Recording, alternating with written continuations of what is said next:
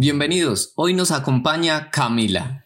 Hola, buenas, soy Camila, madre comunitaria de niños de 3 a 5 años. Bueno, les cuento, durante mi experiencia profesional solía enseñar arte principalmente a través de la manipulación de materiales, eh, realizando manualidades con los niños y buscando que todas quedaran iguales y se vieran bonitas. Sin embargo, un día comencé a investigar sobre otras experiencias que llevarán a los niños a descubrir con sus sentidos. Fue entonces cuando descubrí que a través del arte podía proponer experiencias multisensoriales, pues por medio de distintos lenguajes como el sonoro, el corporal y el audiovisual, podía llevar a los niños a explorar con la vista, el oído, el olfato el tacto y, y, su gusto.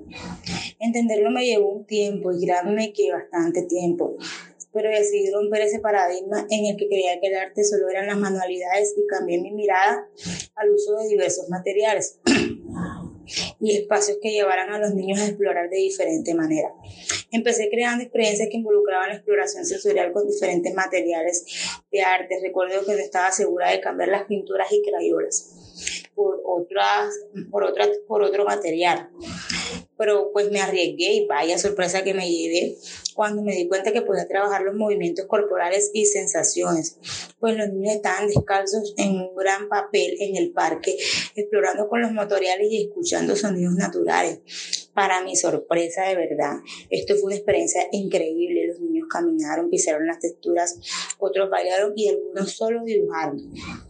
Esto despertó el interés de los niños y a partir de esta y otras experiencias que veníamos realizando en el aula, realizamos un proyecto llamado Jardín Sensorial.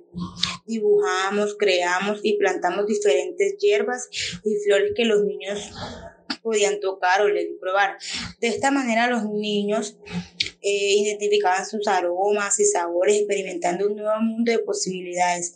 Fue una experiencia de verdad muy enriquecedora, tanto para ellos como para mí.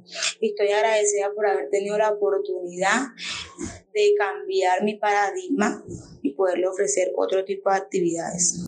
Gracias Camila por compartirnos tus vivencias.